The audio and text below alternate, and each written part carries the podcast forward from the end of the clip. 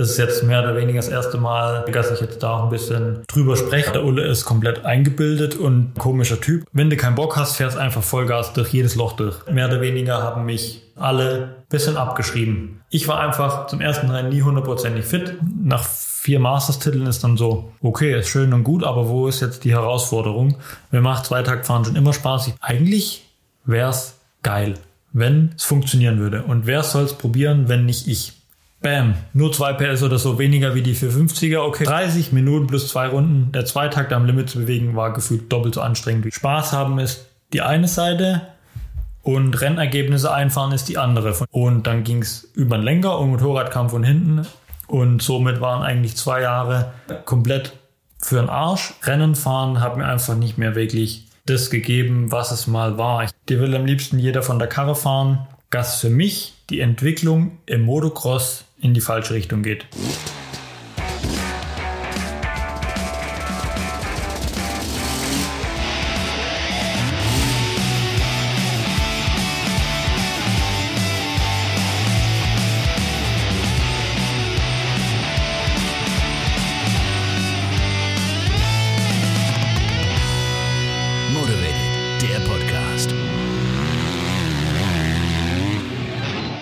Hallo liebe Freunde des Motivated Podcasts, dem Podcast für alles mit Stollenreifen und Zackenfußrasten. Hier ist wieder Basti Wolter und ich freue mich, euch heute wieder mitnehmen zu können in den zweiten Teil der Podcast-Episode mit dem 5-fachen HDR-CMX Masters Rekordmeister Dennis Ulrich.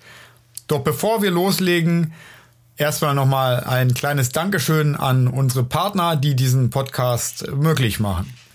Weber Weckerholics hat jetzt die Skills-Kollektion mit Hose und Jersey fürs Motocross und Enduro rausgebracht. Die Hose besitzt coole Features wie 2 Taschen in der Leistengegend mit Reißverschluss, wo ihr euer Handy, Autoschlüssel und viel mehr verstauen könnt. Die Hosenweite lässt sich an den Hüften per Klettverschluss feintunen für einen perfekten Sitz. Die Hose, das Jersey oder das Ganze als Kombo gibt's in den Farben Schwarz, Grau, Blau und Rot. Sowie in der DT64, also Nick Turi Signature Kollektion. In der Combo aus Jersey und Hose kostet das Ganze nur 119,90 € und es gibt die Sachen im Rider Store Shop.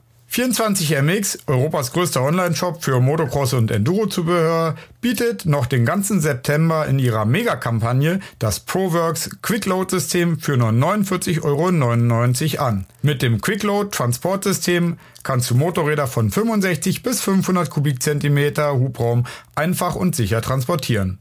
Einfach das Bike in den Transporter rollen, die Halteklammern an die Fußrasten drücken und fertig. Links zu den Angeboten findest du in der Episodenbeschreibung.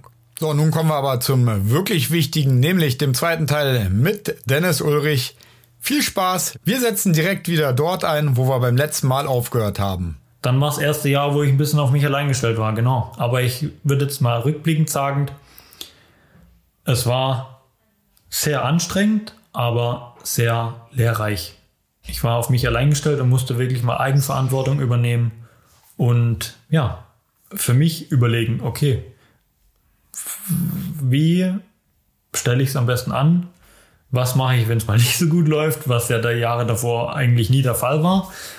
Und dann war auf jeden Fall ein lehrreiches Jahr mit vielen Erkenntnissen und wo ich viel mitnehmen konnte. Ja, das hat man 2016 gesehen, oder? Zurück zu KTM Saarholz? Genau, zurück auf KTM, weil ich einfach, hat jetzt gar nichts mit dem Team zu tun gehabt, sondern es war einfach, ich bin mit der Suzuki nicht zurechtgekommen. Die hat nicht zu meinem Fahrstil gepasst, war mir zu nervös, hat nichts verziehen, ging super direkt in die Kurve, also du konntest die Spur auf einen Millimeter genau anvisieren, aber hat zu meinem runden, flüssigen Fahrstil einfach nicht gepasst. Bei mir muss das Motorrad ein bisschen mitarbeiten.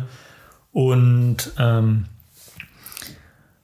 hat man auch bei der Suzuki dann ein paar Schrauben aus der Verstrebung von Rahmen, von Motorhaltung und so. Ist ja angeflext den Rahmen für mehr Flex. Rausgeschraubt und dann war es bei der technischen Abnahme, da kannst du nicht ohne Schraube fahren. Dann haben wir zum Schluss nur noch quasi den Schraubenkopf draufgeklebt und die Verrücktesten sagen, dass das Ding auf jeden Fall ein bisschen mehr geflext hat. Ja. Und Genau, auf jeden Fall 2016 dann wieder zurück zu KTM. Und ja, das war auf jeden Fall auch eine Herausforderung, weil mehr oder weniger haben mich, ja, ich würde schon sagen, so ein bisschen alle, sowohl Konkurrenz als auch so ein bisschen die Fangemeinde, ein bisschen abgeschrieben. Jahrelang war quasi Thomas Kneipp hat gewusst, wie man fährt. Ich habe es umgesetzt. Jetzt ist es nicht, Thomas ist nicht mehr da. Okay. Klappt nicht mehr. Wahrscheinlich wird es nie wieder so sein. Jetzt ist quasi Ole seine Karriere vorbei. Aber ja, aus dem Jahr habe ich viel mitgenommen, viel reflektiert und wie ich auch vorher, wie wir vorhin schon angesprochen haben, ich weiß halt einfach, wie man fährt, auch wenn es mir keiner erzählt. Von dem her war quasi ab 2015, rückblickend mittlerweile 7 Jahre lang, ich mein eigener Trainer, was viele natürlich auch nicht wirklich auf dem Schirm haben, auch gerade in Bezug auf, was ich jetzt gerade so mache. Aber auf jeden Fall, ja, hat einigermaßen gut funktioniert. Ich war jetzt immer noch nicht der krasseste Überflieger wie 2014, kannst du sagen, wir gewinnen die Meisterschaft mit 100 Punkten Vorsprung, aber ich war vorne mit dabei, es ging um die Meisterschaft und Motorrad hat wieder gepasst, Teamumfeld hat wieder gepasst und genau. Aber auch 2016, nachdem sich quasi ja, im Winter beziehungsweise der Jahrestag von Tommys Tod ein bisschen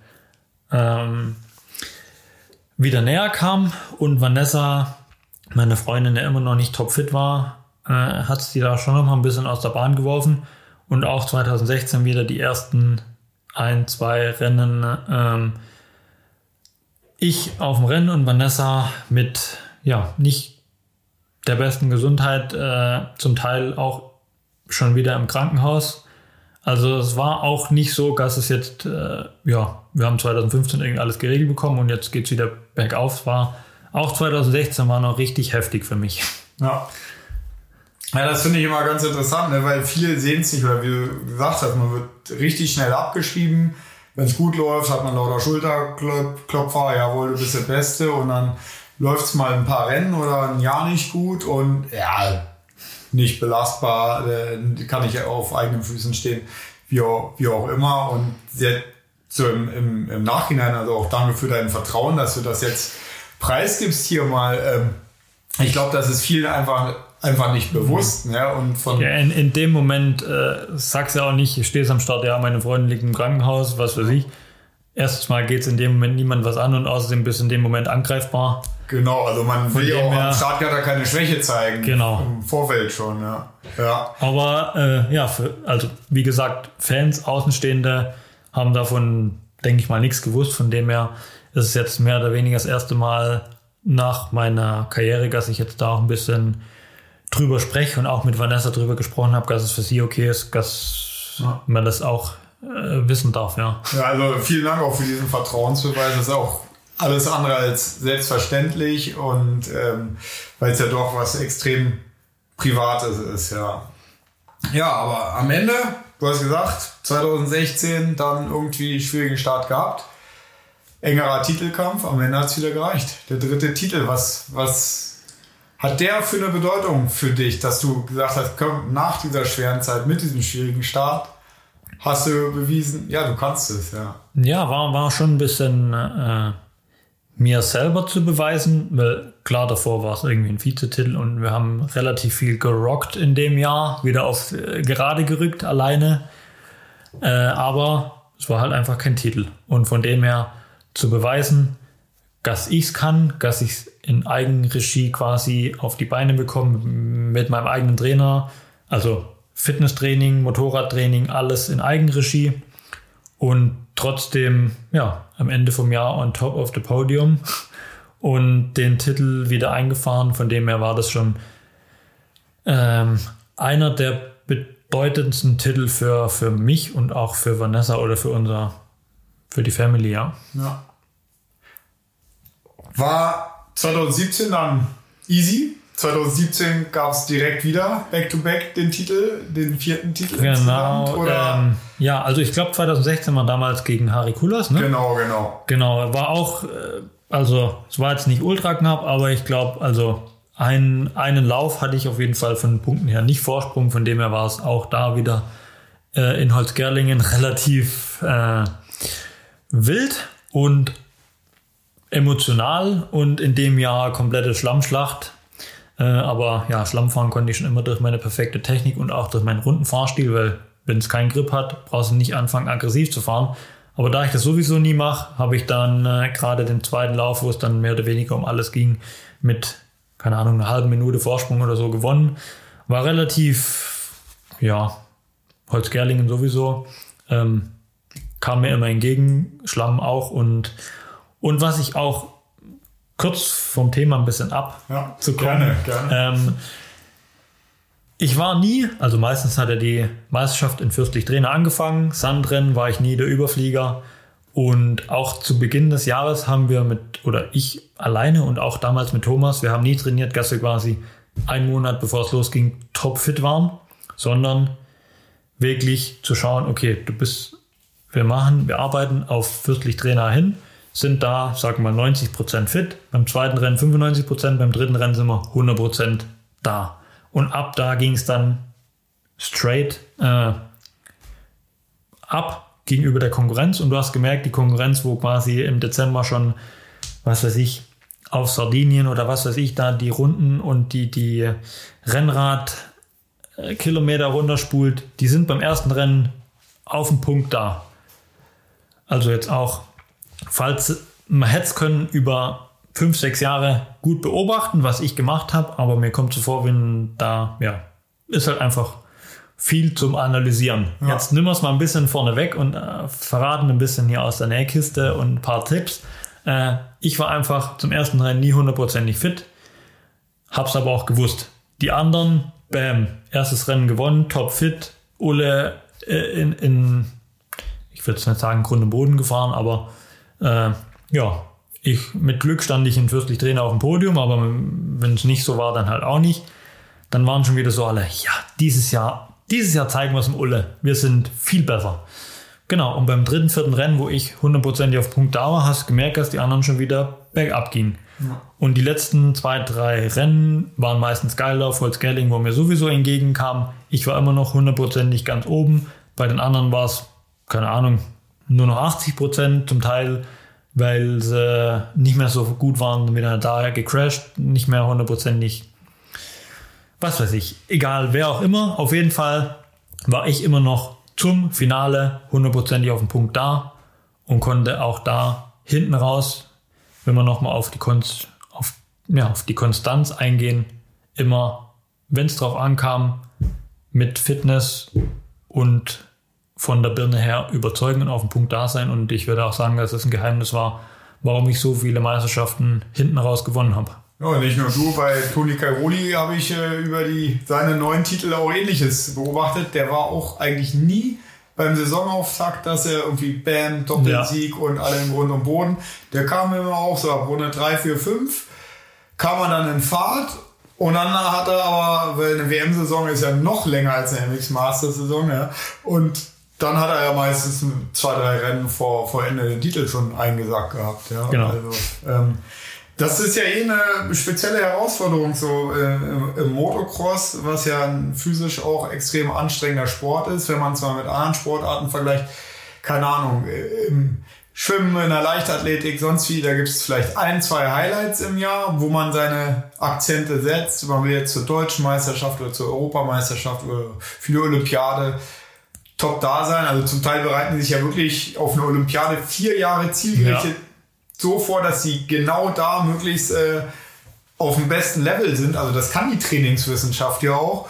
Und die Motocrosser meinen immer, wir müssen eigentlich 52 Wochen im Jahr eigentlich Vollgas geben, möglichst nicht regenerieren müssen. Und ja, also ich meine, es gehört sicherlich auch eine gewisse Erfahrung und Souveränität eines Champions dazu, dann das zu erkennen, dass man gar nicht beim Saisonauftakt topfit sein muss, weil als junger Fahrer, der hochkommt, hat man immer das Gefühl, man kann immer noch mehr trainieren, man wird von Schule, Ausbildung, Studium, sonst wie zurückgehalten und man gibt eigentlich immer Vollgas, anstatt vielleicht auch zu sagen, so, jetzt ruhe ich mich erstmal 1-2 Monate aus, bevor ich wieder richtig angreife. Ja. Genau, kommt immer darauf an, wo der Fokus liegt, ob du auf einem Rennen schnell fahren willst oder zur Saisonbeginn zeigen willst, hallo, hier bin ich, dieses Jahr bin ich da, aber im Blick auf die Meisterschaft würde ich sagen,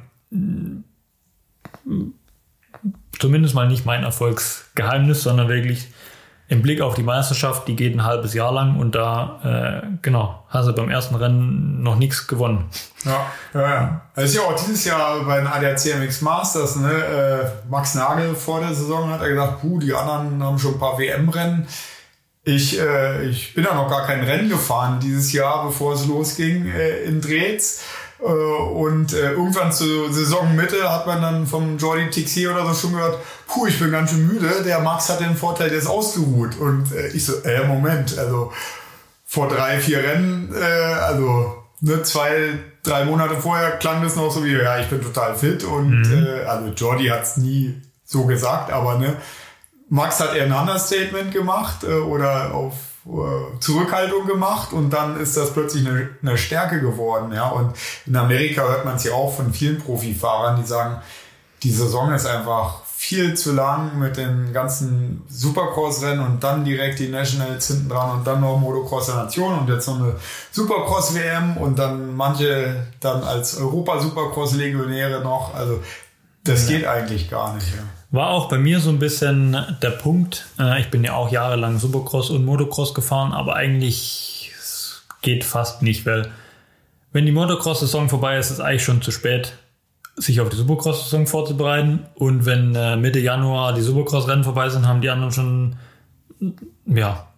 hat bei mir durch meine Taktik dann immer doch gut funktioniert. Aber wenn du es jetzt aus der Sicht von den anderen siehst, du bist Mitte Januar immer noch voll im Supercross-Modus, solltest dich dann vielleicht da mal, Saison ist vorbei, vielleicht hast auch mal Bock, 2 Wochen nichts zu machen. So, dann ist Ende Januar, da sind die anderen seit Dezember in Sardinien und was weiß ich, haben 2 Monate schon trainiert, ist eigentlich schon wieder viel zu spät für Motocross-Saison vorzubereiten. So, und jetzt sind wir an dem Punkt, das eine ist zu spät fürs andere und sowieso bist immer zu spät dran und wo ist die Regeneration? Deswegen war es bei mir irgendwann so, dass ich gesagt habe, Supercross geht einfach nicht mehr. Ich konnte durch mein... Obwohl du ja sehr, sehr gut gefahren bist. Ja. Genau, aber da war auch wieder der Punkt, es fahren gerade in Deutschland mega Knetmassenboden, es fahren alle ultra aggressiv, kommen aus Amerika, wollen ihre Hinterrad rumrutschen lassen in der Kurve, funktioniert sowieso nicht. Kommt mein... perfekter Fahrstil und mein runder Fahrstil mir zugute. Ich komme quasi nach Stuttgart zum Knetmassenboden und fahre ohne eine Rille auf dem flachen Boden quasi um die Kurve, Lenker schleift auf den Boden und die anderen schauen, was ist denn hier los? Also von dem her habe ich beim Supercross jetzt, ich bin ja der krasse Supercross-Fahrer, ich kann einfach nur Kurven fahren. Ich wollte gerade sagen, das ist die Supercross-Rennen in den Kurven geworden. Ja, nicht genau. Von dem her kam mir da einfach das zugute, weil ich bin zum Teil nach Dortmund oder auch nach Stuttgart gegangen und war 2-3 Mal vorher Supercross fahren, weil es einfach keine Zeit war. Und ist aber auch ein bisschen doof, weil du fährst gegen Franzosen und Amerikaner, die das ganze Jahr Supercross fahren und kommst dann hier als Motocross-Kollege ums Eck.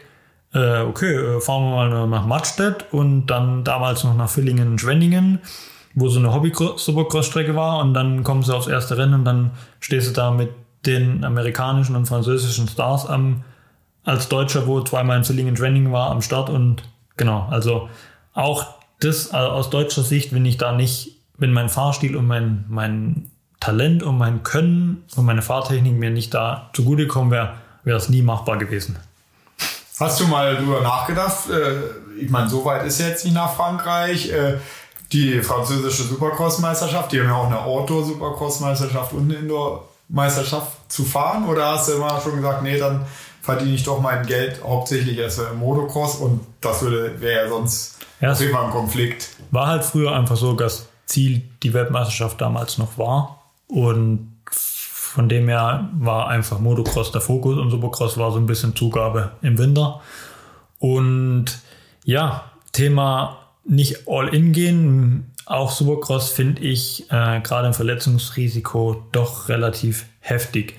Jetzt nicht, weil ich sage, ich habe es nicht unter Kontrolle. Ich fahre beim Supercross genauso mit Köpfchen und in meiner 100%igen Zone wie auch beim Motocross. Aber wenn da halt ein Strohballen liegt und einen halben Meter weiter drüben kommt schon der andere dir entgegen. Und da ist es eher so, dass ich mir dann da Sorgen mache, ja, dass ich nicht im Griff habe, sondern dass halt da einfach ganz schön schnell was schief gehen kann. Kommt ein Motorrad geflogen, kommt ein Strohballen geflogen, was weiß ich, und dann bis halt mal, wenn dann Dreier einen 25 Meter Triple hast, wo was weiß ich, in der Luft oder irgendwas, was nicht passt, dann kann halt die Motocross-Saison da danach oder allgemein Thema Gesundheit relativ schnell erledigt sein. Von dem her, ich fahre mega gern Supercross, weil es einfach technisch anspruchsvoll ist. Mir macht Springen Spaß, mir macht präzises Springen Spaß, was ja in den Rhythm Sections und so wirklich drauf ankommt. Mir macht die gerade auch schöne Anlieger fahren Spaß. Aber ja, ich hätte Bock, einfach so auf eine Supercross-Strecke zu gehen und meine Runden zu ballern. Aber das Rennenfahren, gerade im Supercross, war mir irgendwann ein bisschen zu heikel. Ja. Wenn, dann muss man so machen, wie Nick Turi es jetzt gemacht hat, rüber nach Amerika gehen und nur Supercross fahren. Oder wie Karl Ostermann, der sagt ja seit Jahren, wir fahren nur Supercross. Genau, dann hast du aber auch das ganze Jahr Thema Supercross. Du trainierst das ganze Jahr und bist in deinem Supercross-Mode oder in deinem Supercross-Flow. Ja, inzwischen, also eigentlich muss man es ja wirklich als zwei unterschiedliche Disziplinen betrachten. Man könnte sagen, ich fahre Motocross und Supermoto oder ich fahre Motocross und Supercross. Und irgendwie ist das ja auch skurril, dass gerade in Amerika von den Profis erwartet wird, ihr müsst beides können und machen. Und wie gesagt, Kalender sind voll, die Herausforderungen, auch das körperliche Training ist ja anders. Ja? Das kommt ja danach dazu, genau. Bei denen ist Supercross-Saison geht, ich weiß gar nicht wie lange, auf jeden Fall irgendwann bis ins Frühjahr rein. Und dann 3 Wochen Pause, Motocross. Ich meine, im Endeffekt ist es da wenigstens für jeden gleich. Sie sind alle fit, sie können alle Motorrad fahren. Ob es jetzt ein Dreier hat oder ein Table auf der Strecke, ist mal dahingestellt. Aber es ist einfach heftig, wie viele Supercross-Rennen die haben, wie viele Motocross-Rennen die haben. Und das, Regeneration, wenn es Wochenende auf Wochenende auf Wochenende immer Höchstleistung bringen muss, das ist schon... Ja, ich kann mir auch vorstellen, weil viele sich immer fragen, was ist denn mit dem Kenroxen los? Gewinnt beim Supercross am Anfang der Saison und am Ende fehlen ihm die Körner. Draußen das Gleiche, aber ich vermute halt auch, dass einfach mit den ganzen Verletzungen, die er bereits hatte und auch den Medikamenten, die er da sicherlich nehmen musste, den Operationsnarben und so weiter, der Körper kann ja nur so und so viel leisten und dass einfach diese Gesamtjahresbelastung ein Ticken zu viel ist. Da kann er trainieren, was er will oder essen und trinken, was er will.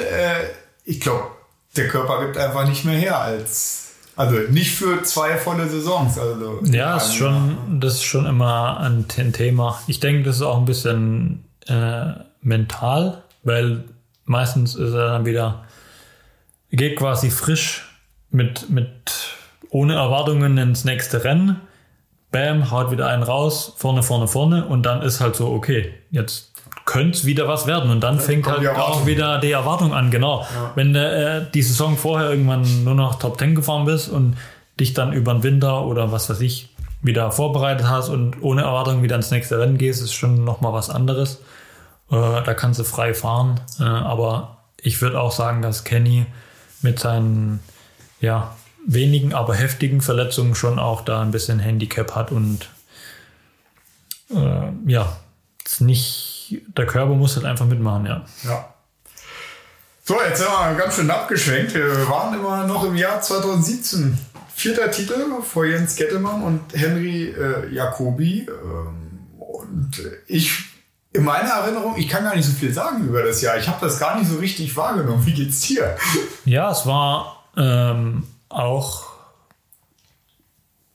relativ, ich weiß, das ist auch schon wieder eine Weile her, wenn natürlich jetzt nichts absolut Prägendes in dem Jahr passiert, ist bei den Ereignisüberschlagungen auch schon wieder, hast nicht mehr alles in Erinnerung, das stimmt schon. Das Einzige, was ich weiß, es war auch nicht mega eng. Ich hatte auch ein Rennen vorher die Meisterschaft gewonnen und bin beim letzten Rennen in Holzgerlingen dann das erste Mal mit einer 250 Zweitakt am Start gestanden.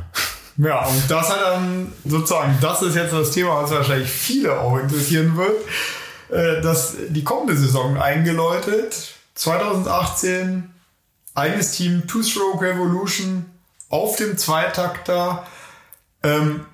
Jetzt im Nachhinein werden viele wahrscheinlich sagen, was hat ihn da geritten? Aber ich muss sagen, als ich das erste Mal von der Idee gehört habe, ich war auch überzeugt, das kann klappen. Du wahrscheinlich auch, oder? Ich war auch davon überzeugt, genau. Also Hintergrund des Ganzen war einfach mittlerweile 4 ADAC-Mix Masters-Titel. Zu der Zeitpunkt habe ich aber schon festgestellt, dass WM nicht mehr in Frage kommt, weil es einfach finanziell für mich als Nicht-Werksfahrer keinen Sinn macht. Und dann die Saison war relativ easy peasy. Was heißt easy peasy ist es nie, aber ja, also die 2017er Saison hat gut geklappt, war nicht mega die Herausforderung. Ich habe trainiert, mein Können abgerufen und dann war es so, okay. Also für die Masters will ich die jetzt noch 5 Jahre so weitermachen.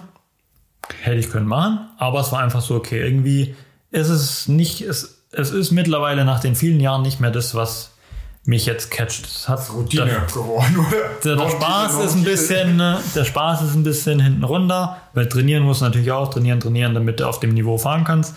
Aber es war einfach so, es kam nichts mehr Neues. War auch nicht unbedingt, ja, nach 4 Masters-Titeln ist dann so, okay, ist schön und gut, aber wo ist jetzt die Herausforderung? Und dann habe ich einfach so gesagt, okay, die WM kommt nicht mehr in Frage. Das Zweitakt war nur ein 250er da, 2017 das letzte Rennen in Holzgerlingen. Hat gut funktioniert. Mir macht Zweitaktfahren schon immer Spaß. Ich bin jede Supercross-Saison auf den Zweitakter gefahren. Eigentlich wäre es geil, wenn es funktionieren würde. Und wer soll es probieren, wenn nicht ich?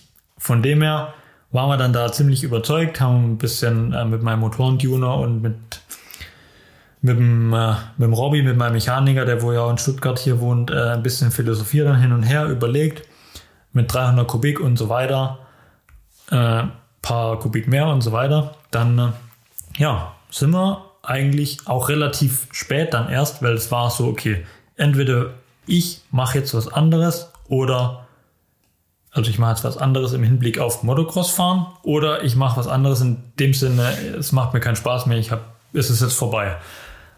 Und dann war, okay, das müssen wir jetzt probieren. Und ja, war eine heftige Herausforderung. In dem Jahr bin ich auch nicht so viel zum Trainieren gekommen, weil natürlich als eigener Teamchef und alles und natürlich nicht nur Teamchef, sondern dann haben wir Merchandising, was weiß ich, die ganzen YouTube-Vlogs als allererster hier in Europa und Deutschland das gemacht. War ein bisschen viel auf einmal.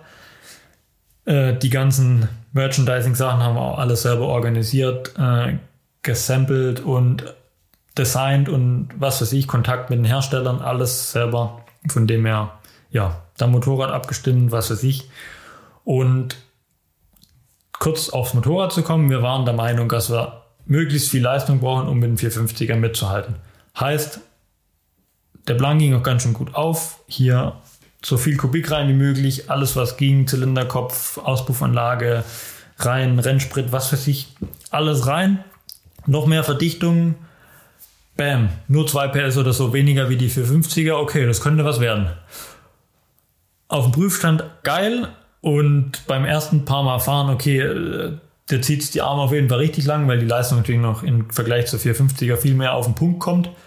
Aber irgendwann haben wir dann festgestellt, auch nachdem die ersten Rennen nicht so funktioniert haben, Leistung schön und gut, aber wenn du nicht bändigen kannst oder einfach nicht damit klarkommst, weil es ja auch nicht meinem Fahrstil entspricht, weil ich ja vorhin schon angesprochen habe, ich war eher rund, sanft und das ging einfach sowieso mit der Zweitakter, hast nicht so ein langes Drehzahlband und wenn dann die Leistung noch bam auf einen Punkt einsetzt, bisschen schwer. Dann war 2018, hat es irgendwann angefangen, dass irgendwie die ganzen Jahre immer so trocken waren, die Veranstaltung oder die Strecken nicht mehr wirklich richtig Grip hatten und es nur noch rutschig war und dann war so, ja, alle Herausforderungen auf einmal auf den Tisch und war heftig. Dann sind wir immer wieder ein bisschen im Laufe des Jahres quasi Rückwärtstuning, was man das so sagt, was weiß ich, ja, gedrosselt.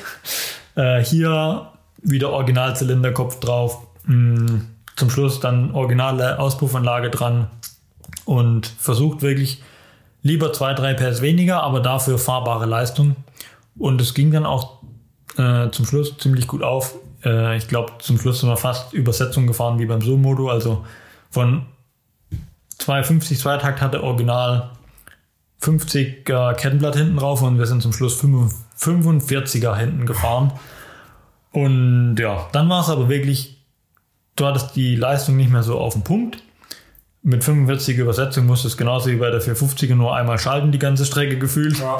Leistung hattest oder Drehmoment von 300 Kubik trotzdem genug und dann ging es schon eher in die Richtung, wo ich sage, okay, jetzt geht's vorwärts. Aber du hast immer noch gemerkt, dass halt wirklich dir das Leistungsband fehlt und ja, du hattest halt auch einen Vergaser drin.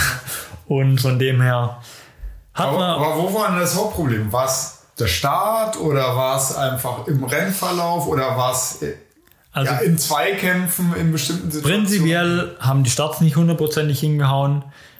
Dann von hinten nach vorne fahren, überholen mit weniger Leistung, auch immer so ein richtig doofes Thema. Alle Strecken relativ trocken. Bis dahin, gerade Bielstein oder so, in dem das Jahr, das war einfach nur Horror.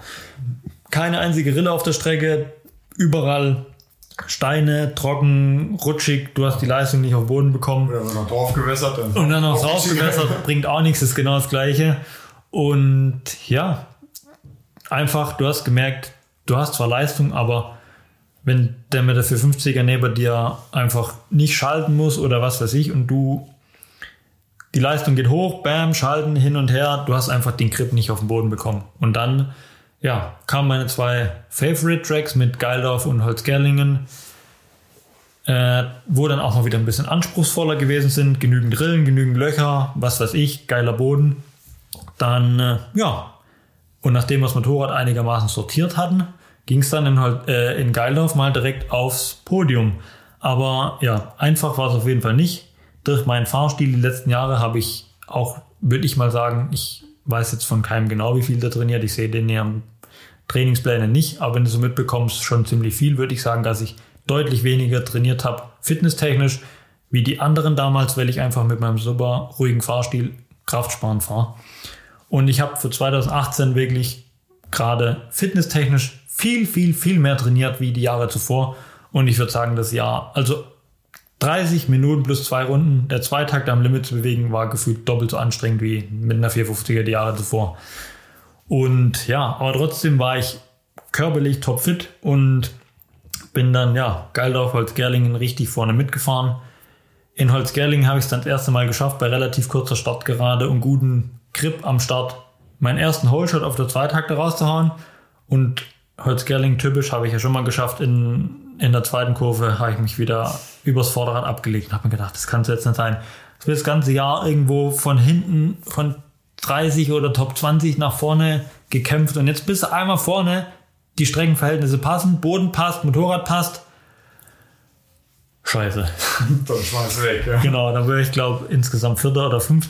in Holzgerlingen, aber bin wirklich von hinten nach vorne geballert und ja, die letzten 2 Veranstaltungen war gut, Motorrad hat gepasst, Strecken haben gepasst und rückblickend war es einfach, ja, wieder ein heftiges Jahr, wieder viel gelernt, auch kämpferisch auf dem Motorrad, kämpferisch noch viel mehr gelernt, wie damals 2015, wo auch schwer war, aber ja, war einfach die Zweitakter zu dem Stand damals einfach noch nicht ganz konkurrenzfähig. Ja.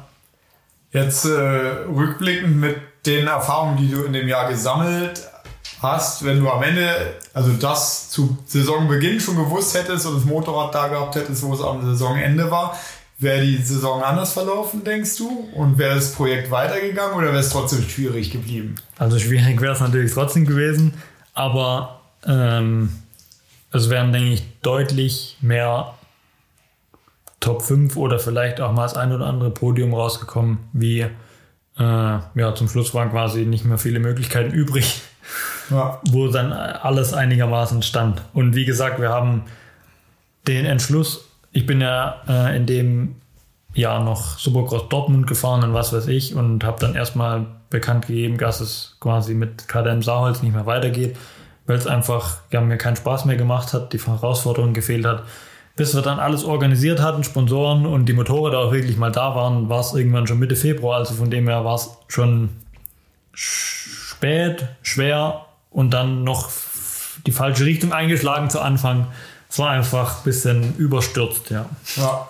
Na gut, aber du hast ja gesagt, viel gelernt wieder in dem Jahr. Also ich habe ich sag mal, in dem Zeitraum, ne, du hast ja auch mal mit dem Mountainbiken geliebäugelt, bist ja auch mal Downhill-Rennen gefahren, ja. Auch wirklich sehr gut, für noch nie irgendwie ein Rennen gefahren und dann direkt in der Top-Klasse da gute Ergebnisse eingefahren. War das wirklich auch mal eine Option für dich zu sagen, ich wechsle die Sportart und versuche Mountainbike-Profi zu werden oder so? Also ich hatte ja Fitnesstraining irgendwann umgestellt mit dem Markus Klausmann. Der war hier Downhill-Meister. Genau, 15-facher oder so, glaube ich. Der ist ja auch hier aus der Ecke von mir, bis in Richtung Schwarzwald runter. Und dann, also ich muss sagen, das Fahrradfahren, Mountainbikefahren an sich hat mir schon mal richtig viel fürs Motocrossfahren gebracht, weil Motocross ist halt so ein bisschen, ich will jetzt nicht sagen stumpf, aber wenn du keinen Bock hast, fährst einfach Vollgas durch jedes Loch durch. Und Mountainbike, das Ding wiegt halt, keine Ahnung, 15 Kilo, du kannst nicht Gas geben und da musst du wirklich mal ein bisschen technisch fahren. Du musst spielerisch fahren, über Wurzeln, was weiß ich, das Fahrrad drüber heben, mal über ein paar Sachen drüber pre-jumpen. Und das hat mir auch extrem viel gebracht, noch lockerer auf Motorrad zu werden. Bisschen mit Anbremswellen zu spielen oder einfach schwierigen Sachen einfach mal zu überspringen, was ja vorher auch nie wirklich ein Thema war, weil hält halt überall drauf. Ja. Sag ich beim Endurofahren aber auch immer ein Hindernis, was ich nicht berühre, weil ich drüber springe, ist ja kein Hindernis mehr. Genau. Von dem her waren wir ziemlich viel Fitnesstraining, aber auch ziemlich viel zum Teil auf der Mountainbike-Strecke im Bikepark und so weiter. Und da habe ich auch gemerkt, dass ja auch meine Technik jetzt nichts weltbewegend anders ist, um mit dem Fahrrad schnell eine Kurve zu fahren.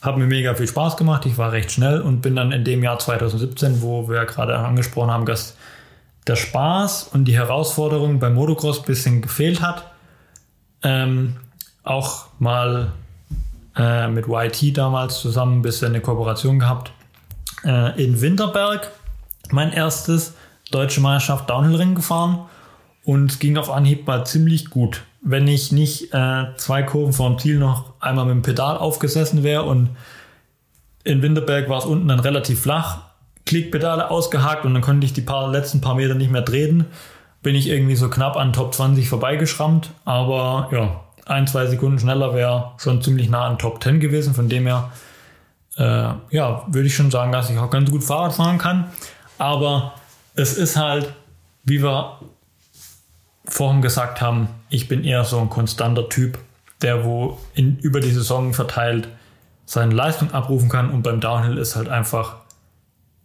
Top oder Flop.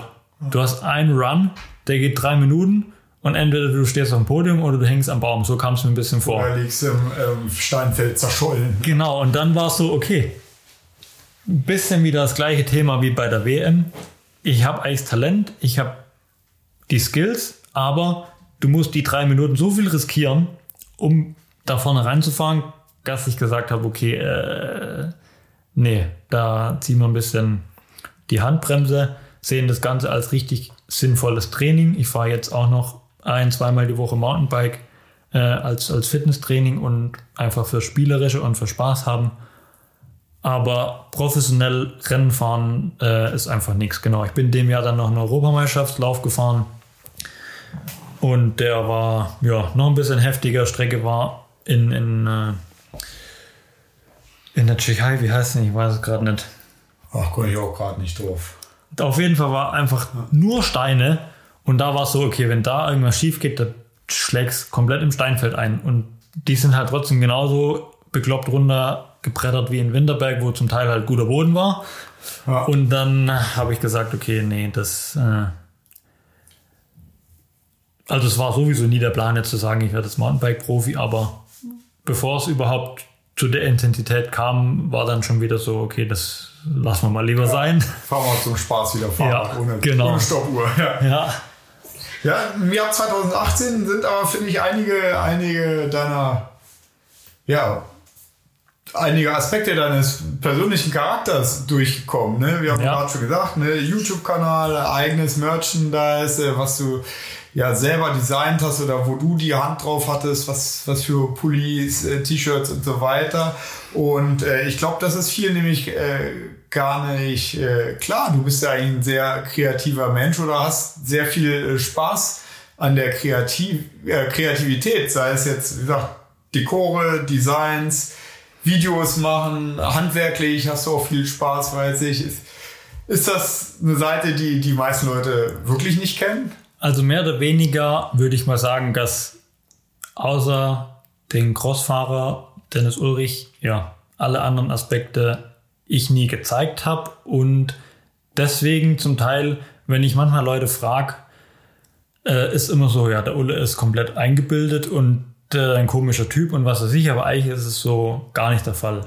Früher, ja, durch die YouTube-Videos konnte ich natürlich noch ein bisschen, habe ich gelernt, ein bisschen besser zu reden, zu kommunizieren und alles, aber ich war eher so ein bisschen schüchtern und habe auch geschaut, dass wirklich am Rennen war für mich Fokus aufs Rennen fahren. Deswegen im Rückblickend war es fast ein bisschen schade für die Fans, weil ich kam quasi aus dem Lauf raus, Motorrad hingestellt, ins Auto, konzentriert, keine Ablenkung, nächstes Rennen gefahren, bam, fertig und nach dem zweiten Lauf waren die Fans wieder weg. Deswegen war auch 2018 da ein Aspekt. Wir hatten auch komplett crazy Überlegungen mit begehbarem Vorzelt für die Fans, dass die quasi da mit rein, also mit Auflieger. Mhm. Aber war ja sowieso schon viel zu wenig Zeit für alles. Ja. Aber einfach hier, dass auch mal die Leute, dass es für die Leute ein bisschen nahbarer ist, dass sie mal sehen, wer ich bin, dass ich auf dem Rennen auch mal ein bisschen Zeit für die Fans habe, Autogramme, Fotos, bisschen Gelaber und so weiter, was einfach, ja, ich würde mal sagen, es ist schwer. Der Kevin Gallas macht es jetzt perfekt vor. Er sagt, er ist nicht mehr hundertprozentig Fokus auf Rennfahren, sondern er geht aufs Rennen, um Spaß zu haben, um sich mit seiner Community, seinen Fans auszutauschen. Und das ist auf jeden Fall eigentlich ein geiles Konzept, aber... Und hat der nach wie vor sportliche Relevanz, so wie du ja auch 2018 nach wie vor sportlich relevant warst. Ja. Aber es ist einfach, ja, wenn du einen Masters-Titel gewinnen willst, wenn du da vorne mitfahren willst, das ist jetzt keine Hobbyveranstaltung mehr, sondern es kommt wirklich auf alles drauf an. Und wenn du bis abends im Festzelt abhängst, damit du mit deinen Fans oder deinen Kumpels da einen drauf machen kannst und in der Mittagspause, ja, ich meine... Du brauchst irgendwann ein bisschen Energie, Nahrung, Mittagessen, Energy tanken, Energy Drinks. Also jetzt keine Energy Drinks in dem Sinne. Ich ziehe mir da einen Red Bull rein, aber du weißt, was ich meine. Ja, genau. Ja, Autogrammstunde kommt trotzdem noch. Also eigentlich kommst du fast schon nicht hinterher mit alles so zu timen, dass es dann wirklich auf den Punkt passt. Da ist ja schwer, alles unter einen Hut zu bekommen. Und haben wir aber 2018 versucht, ja, einfach ein bisschen mehr für die Fans zu machen und für die Community, für die Motocross-Community. Und dann auch mit den Vlogs mal ein bisschen so Insights zu zeigen, behind the scenes. Und ja, die Leute auch, gab ja da noch keinen Livestream oder so, da war quasi von jeder Masters-Veranstaltung gab es 5 Minuten Zusammenschnitt, wo die ersten 2 Fahrer gezeigt wurden, der wo gewonnen hat und wer nicht und der ist am Start gecrashed und fertig. Einfach, ja, die Leute mal mitnehmen, dran teilhaben zu lassen und das war auf jeden Fall mega gut. Ich meine, hat sich auch durchgesetzt, wenn man sieht, wer jetzt alles einen Vlog macht, ja, habe ich, denke ich, ein ganz gutes Stein ins Rollen gebracht. Ja, und vor allem der Kanal, ich habe das damals auch gespannt verfolgt, weil Video schon immer auch mein Fable war. Der Kanal ist ja wirklich ziemlich schnell, sehr gut, stark gewachsen. Du hast Videos, die bis heute mega Zahlen schreiben und ja, ne, auch der Merchandise, der hat sich verkauft, die Leute sind damit rumgelaufen im Fahrerlager an der Rennstrecke. Und ja, auch mit dem Zweitakt-Thema hast du natürlich auch eine Community erreicht und bis heute ist das ja auch so ein Ding, ja, was nach wie vor funktioniert. Ja. Ja, auf jeden Fall war dann die Saison 2018 mega anstrengend, herausfordernd. Ende 2018 haben wir dann noch ein bisschen markenrechtliche Probleme mit Holy Strokes, weil da ja was weiß ich. Auf jeden Fall ist er da bei der Modeindustrie, hat da jeder einen Anwalt und was weiß ich, und da forschten alles mit Namensrechte, und irgendwie gab es dann mit Holy, obwohl das ja eigentlich heilig heißt, gab es irgendjemanden, der wohl da Markenrechte dafür hatte und uns dann da auch ein bisschen Strich durch die Rechnung gemacht hat. Und dann musste man den restlichen Merch, was wir hatten, noch umlabeln, und die Hälfte konnte man nicht mehr verkaufen, und die Saison war sowieso mega anstrengend, und irgendwann ist dann ein bisschen die Motivation ausgegangen, ja. Ja, genau. Ja gut, nachvollziehbar, aber ich fand es eigentlich ein spannendes Jahr, um ja einfach Dennis Ulrich auch noch mehr zu sehen und zu erleben als Fan von außen, ja. Bevor es weitergeht, nochmal ein kleiner Hinweis auf unsere Partner, die den Podcast unterstützen. Weber Weckerholics hat jetzt die Skills-Kollektion mit Hose und Jersey fürs Motocross und Enduro rausgebracht. Die Hose besitzt coole Features wie 2 Taschen in der Leistengegend mit Reißverschluss, wo ihr euer Handy, Autoschlüssel und viel mehr verstauen könnt. Die Hosenweite lässt sich an den Hüften per Klettverschluss feintunen für einen perfekten Sitz. Die Hose, das Jersey oder das Ganze als Combo gibt's in den Farben Schwarz, Grau, Blau und Rot, sowie in der DT64, also Nick Turi Signature Kollektion. In der Combo aus Jersey und Hose kostet das Ganze nur 119,90 € und es gibt die Sachen im Rider Store Shop. 24MX, Europas größter Online-Shop für Motocross und Enduro-Zubehör, bietet noch den ganzen September in ihrer Megakampagne das ProWorks Quickload-System für nur 49,99 € an. Mit dem Quickload-Transportsystem kannst du Motorräder von 65 bis 500 Kubikzentimeter Hubraum einfach und sicher transportieren. Einfach das Bike in den Transporter rollen, die Halteklammern an die Fußrasten drücken und fertig. Links zu den Angeboten findest du in der Episodenbeschreibung. Ja, für 2019 hieß es dann wieder, war das die Erkenntnis von 2018, zurück zu bekannten Ufern in einem Team auf einem Viertakter? Ja, also prinzipiell haben wir dann festgestellt, Spaß haben ist die eine Seite und Rennergebnisse einfahren ist die andere. Von dem her war 2019 so, ich hatte einen Zweitakter und einen Viertakter. Trainiert habe ich ziemlich viel auf einen Zweitakter, meinen Spaß gehabt, um auch das, was ich die letzten Jahre ein bisschen bemängelt hatte, da einfach trotzdem Spaß zu haben. Rennen fahren, Ergebnisse abliefern, weil die Sponsoren erwarten ja natürlich auch ein bisschen was. Ja, man muss ja dazu sagen, du bist Profi. Genau. Also du musst ja auch mit irgendwas Geld verdienen, und für Platz 13 in der Meisterschaft wird es ja wahrscheinlich schwieriger als mit einem Titelsieg. Ja. Genau, also die meisten Sponsoren fanden das Projekt trotzdem mega geil und sind auch treu geblieben, aber ja, es war einfach so, dass ich gemerkt habe, dass es schwer wird und die Sponsoren irgendwann auch gesagt haben, das war eine coole Idee, aber auf langfristige Sicht ist es schwer, da einen guten Kompromiss zu finden. Auf jeden Fall war dann so, dass den Teambus mit großem Vorzelt und allem 2018, den haben wir ja von Bodo Schmidt gekauft, und da sind wir, oder den kannte Thomas von früher auch schon aus dem Saarland und so weiter. Den kenne ich jetzt auch schon ein bisschen länger, und dann war damals so, ich meine, Bodo Schmidt hat früher auch mit dem Olsen und allen und mit dem Fevre sind alle schon für Bodo Schmidt gefahren, Weltmeisterschaft. Aber irgendwann hat der Bodo dann gesagt, ihm ist es zu stressig, das alles zu organisieren. Er hatte keinen Bock mehr drauf, er konzentriert sich auf seinen Laden. Hat aber eigentlich schon Bock, was zu machen. Und ich habe gesagt, okay, mir ist es zu langweilig, einfach aufs Rennen zu gehen und auf mein Motorrad zu steigen und zu fahren. Ich organisiere alles, habe auch 2019 und 2020 mit allen Sponsoren alles Mögliche organisiert, gemacht. Auch das, was du vorhin angesprochen hast, designed. Also der Teamauftritt war von mir designed, meine Dekore waren von mir designed, meine Klamotten, was wie wo drauf kommt. Ich konnte auch entscheiden, was für einen Auspuff ich gern hatte am Motorrad, was das Motorrad machen soll, was wie wo. Und dann nochmal kurz zur 450er zurückzukommen, hatte dann wirklich das erste Mal die Möglichkeit zu sagen, was möchtest du in deinem Motorrad haben? Und da kommen wir jetzt mal 450er leistungstechnisch zu dem Auspuffthema, wo ich jetzt einfach sage, Akrapovič, was ja auch der Jeffrey Herlings und KTM Factory und so in der WM fährt und Yamaha Factory, ist für mich das Nonplusultra, weil es ist einfach in Europa entwickelt.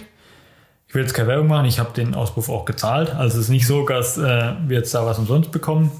Aber du kannst mit dem Auspuff für mein Befinden am meisten aus der Leistung rausholen. Du hast am meisten Leistungsband.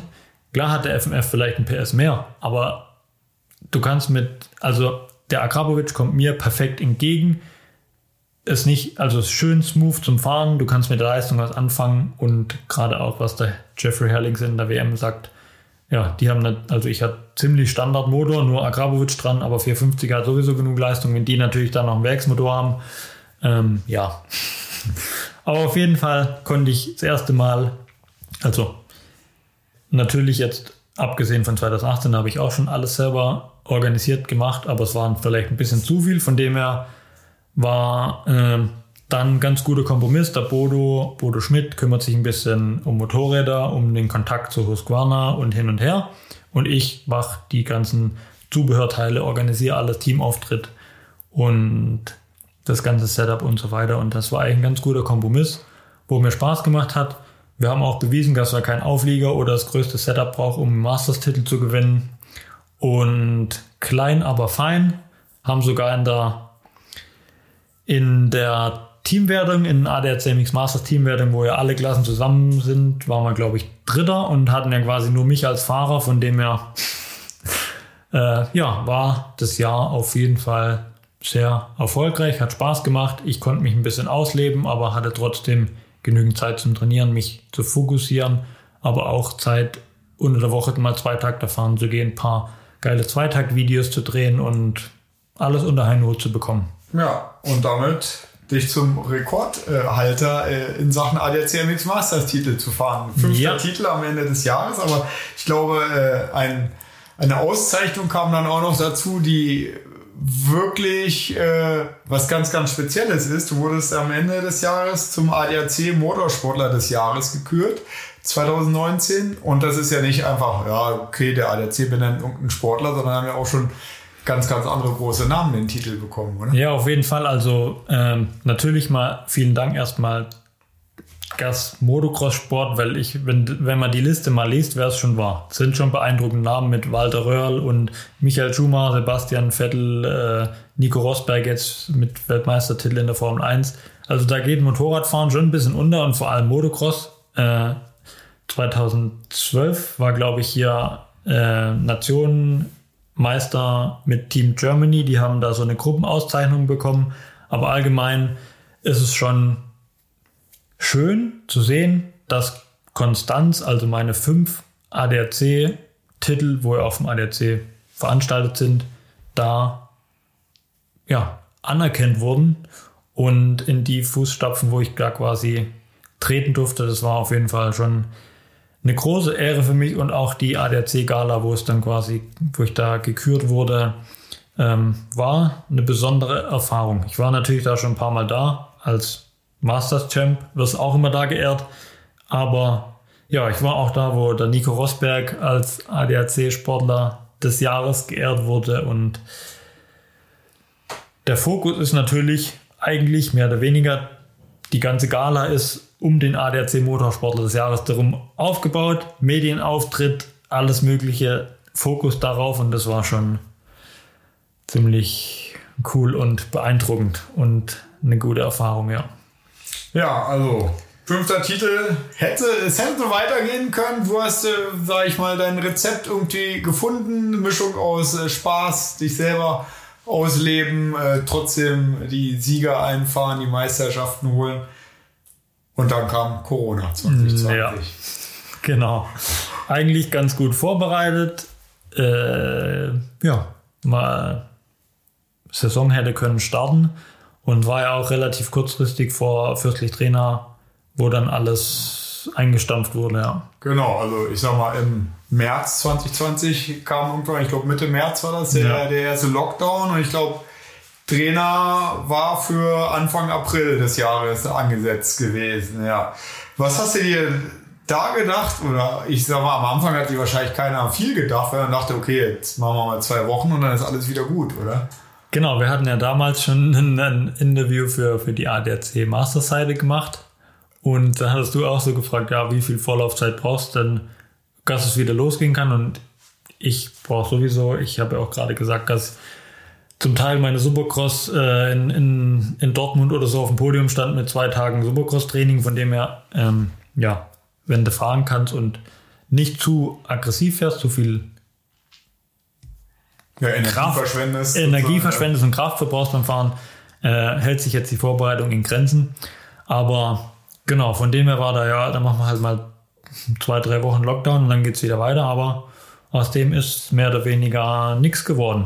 Und dann bin ich meiner handwerklichen Tätigkeit ein bisschen nachgegangen. Ja, genau. Also ich weiß, ich kann mich noch erinnern an das Interview. Du hast super Hochbeete für den Garten gebaut. Ihr hast jetzt ja zu Beginn dieses Podcasts schon gesagt, ne, hier die Bude angefangen zu renovieren. Ja. Dann gab es ja tatsächlich die Short Season und an der hast du aber auch nicht teilgenommen. Und zwar aber nicht, weil du nicht wolltest, sondern weil du nicht konntest. Oder was war da passiert? Genau. Eigentlich auch eine ganz verrückte Story und eigentlich darf sie gar niemand erzählen, aber... Hört auch keiner zu hier. Nee, hört sowieso niemand zu. Genau, habe ich ein bisschen überlegt, was machst du in der Zeit, wo keine einzige Strecke auf hat. Habe ich hier einen Kumpel in Pforzheim, der hat eine KTM E-Freeride und dann habe ich mir die geborgt, um hier auf ein paar privaten Strecken, Fahrradstrecken, was weiß ich, auch immer, hier rumzufahren.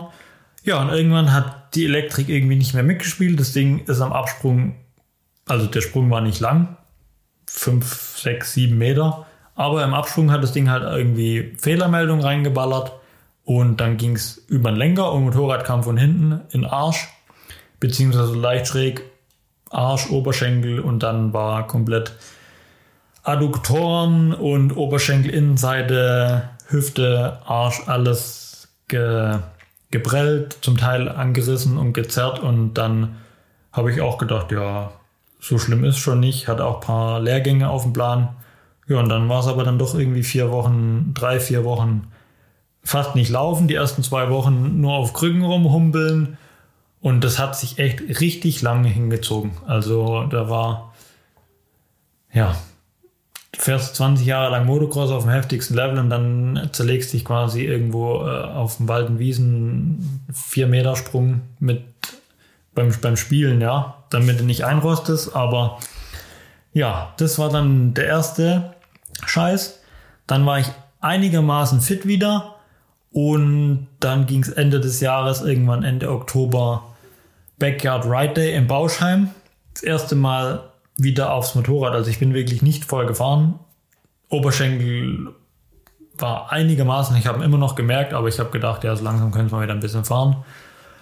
Und dann in der 3., 4. Runde einen richtig fetten Stein, also keine Ahnung, Faustgröße ist noch untertrieben, genau auf dem Zeigefinger, der Zeigefinger an der Kupplung und dann hat es mir quasi vorderen Teil vom Zeigefinger um Kupplungshebel rumgebogen, knöcherner Sehnenabriss, alles Schrott und somit waren eigentlich 2 Jahre, ja, oder 1,5 Jahre komplett für den Arsch. Es hat sich beides mega lange hingezogen. Auch der mit dem Finger, ja, meine Kumpels, ja, wie sieht's aus, gehen wir Fahrrad fahren im Herbst oder was weiß ich, so, ja, gerade noch ein bisschen Finger kaputt, in 3-4 Wochen soll es wieder gehen, ja, Pustekuchen. Irgendwann ganzen Winter mit Schiene rumgelaufen, damit das Ganze wieder verheilt, wieder zusammenwächst, der knöcherne Abriss da wieder heilt und dann ging es irgendwann im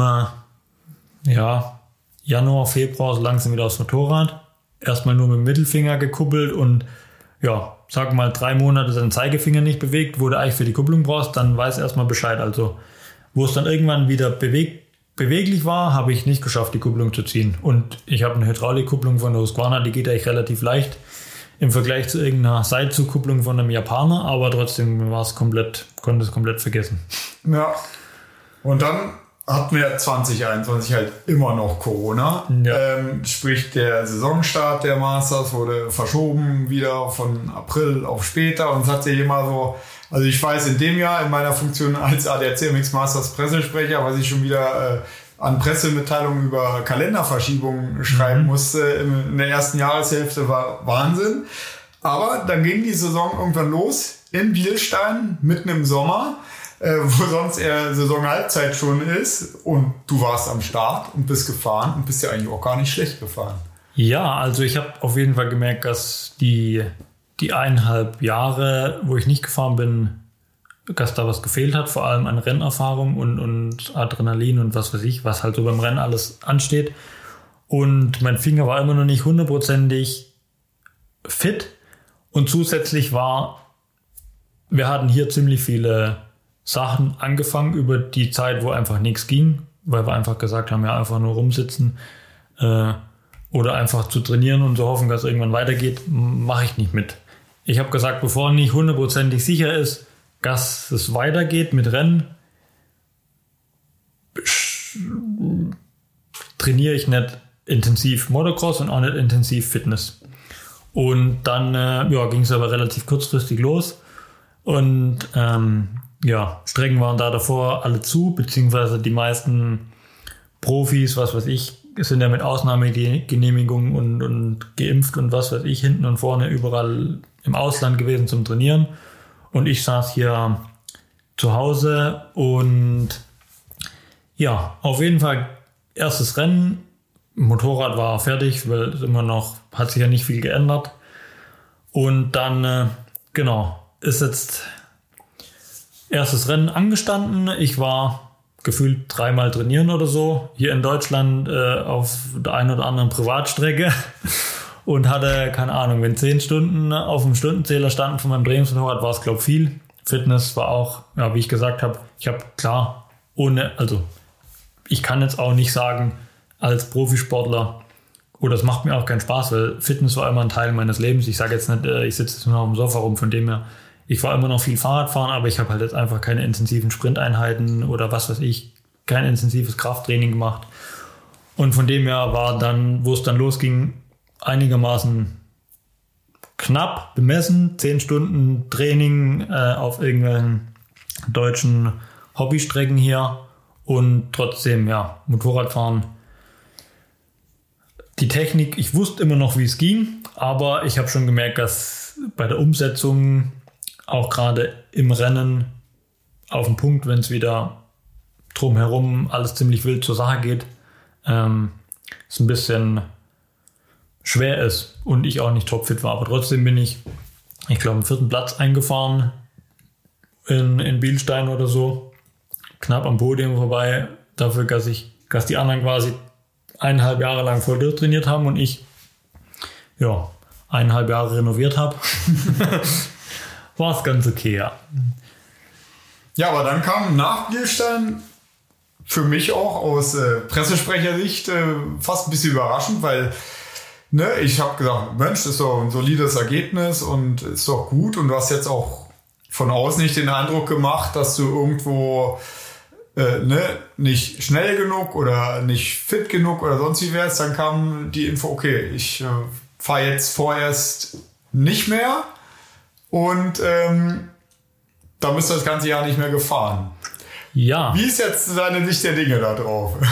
Ich meine, als Außenstehender ist es schwer nachzuvollziehen, aber ja, ich habe vorhin schon angesprochen, dass für mich Motocross-Fahren nicht mehr alles ist und durch die ganzen Lebensereignisse, was ich schon durchgemacht habe, mittlerweile ein bisschen andere Sicht darauf habe und dann, kamen wir von Bielstein zurück und Sonntag abends gerade geduscht und aufs Sofa gelegt und einigermaßen entspannt, weil ich bin ja auch in Bielstein komplett gesteinigt worden, weil ich nicht die besten Starts rausgehauen habe, nachdem ich 2 Jahre auch keinen Start mehr gemacht habe. Ja. Und sonntagsabends bzw. nachts heimgekommen, geduscht, aufs Sofa gelegt, wollte ich gerade entspannen. Dann ist unsere Katze vom Kratzbaum abgestürzt und war erstmal komplett out. Also man wusste erstmal nicht genau, was war. Dann sind wir um 3 Uhr, also direkt eingepackt, Notfallklinik, Tierklinik nach Karlsruhe. Da 2-3 Stunden sonntags nachts rumgesessen und gewartet, was da rauskommt. Und dann relativ kompliziert Bein, Oberschenkel, Hinterpfote quasi gebrochen und wurde dann ja, operiert und alles. Aber das ist halt, erstens mal war es, ja, in den 2 Jahren bist halt schon relativ viel zu Hause. Ich denke, wer kein Haustier hat oder auch vielleicht viel arbeitet und es nicht den ganzen Tag sieht, kann es jetzt nicht unbedingt verstehen, aber ich und auch meine Freundin haben halt durch unsere Charakterzüge, würde ich schon sagen, ein sehr, sehr gutes Verhältnis zu unseren Haustieren, sowohl Hund als auch Katze.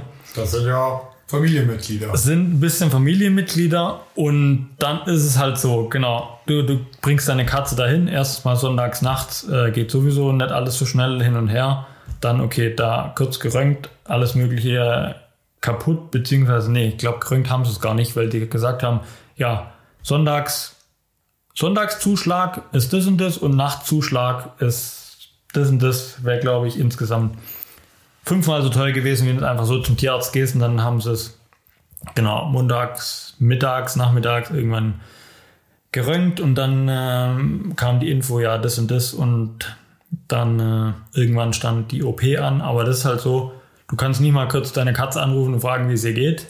Ja. Sondern du sitzt 3 Tage zu Hause und die Katze 3 Tage in der Klinik und das Krankenhaus ist jetzt auch nicht so, ja, so jetzt schieben wir sie gerade in den Operationssaal rein und jetzt ist es alles gut gelaufen, sondern du hörst erstmal ein paar Tage nichts.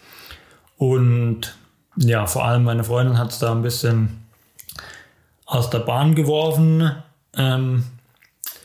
Und ja, wie gesagt, ich bin kein Werksfahrer, ich habe keinen Trainingsmechaniker, ich habe sonst auch niemanden, sondern habe wirklich die letzten Jahre mit meiner Freundin zusammen alles durchgezogen. Sie ist immer beim Training dabei und das erstens mal war sie dann ziemlich durch den Wind und war nicht mehr so ganz, ja, bei der Sache. Und zusätzlich war halt dann so, okay, Katze operiert, irgendwie Titanschiene im Fuß, alles Mögliche. Jetzt erstmal vier Wochen, ich sag mal, Pflegefall. Du musst schauen, dass sie nicht irgendwo hochspringt. Du musst eigentlich in so einen Laufstall rein, aber da hat natürlich eine Katze auch keinen Bock, weil da kannst du nicht sagen, ja, da hock mal 4 Wochen da rein, bis dein Fuß wieder ganz ist. Und man kann mit dir ja auch nicht reden, wie mit einem erwachsenen Menschen. Dann sei mal vernünftig. Genau. Jetzt schweifen wir gerade ein bisschen vom Motocross ab, aber es ist halt einfach in meinem Leben passiert und dann,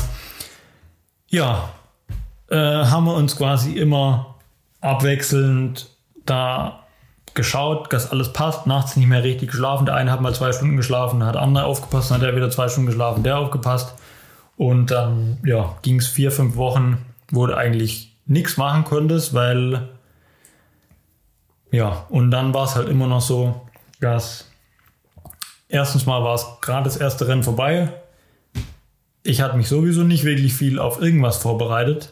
Bin nur 10 Stunden gefahren. Das nächste Rennwerk war, glaube ich, Drehz gewesen. Ich bin noch kein einziges Mal im Sand gefahren. Und die Woche quasi nach Bielstein war dann sowieso komplett völlig verrückt und du wusstest nicht, was war und hin und her. Ja, dann ging es meiner Freundin nicht ganz so gut. Sie konnte also nicht mit zum Training. Ich hatte sowieso komplett Trainingsrückstand und dann ja, war auch nicht wirklich top vorbereitet.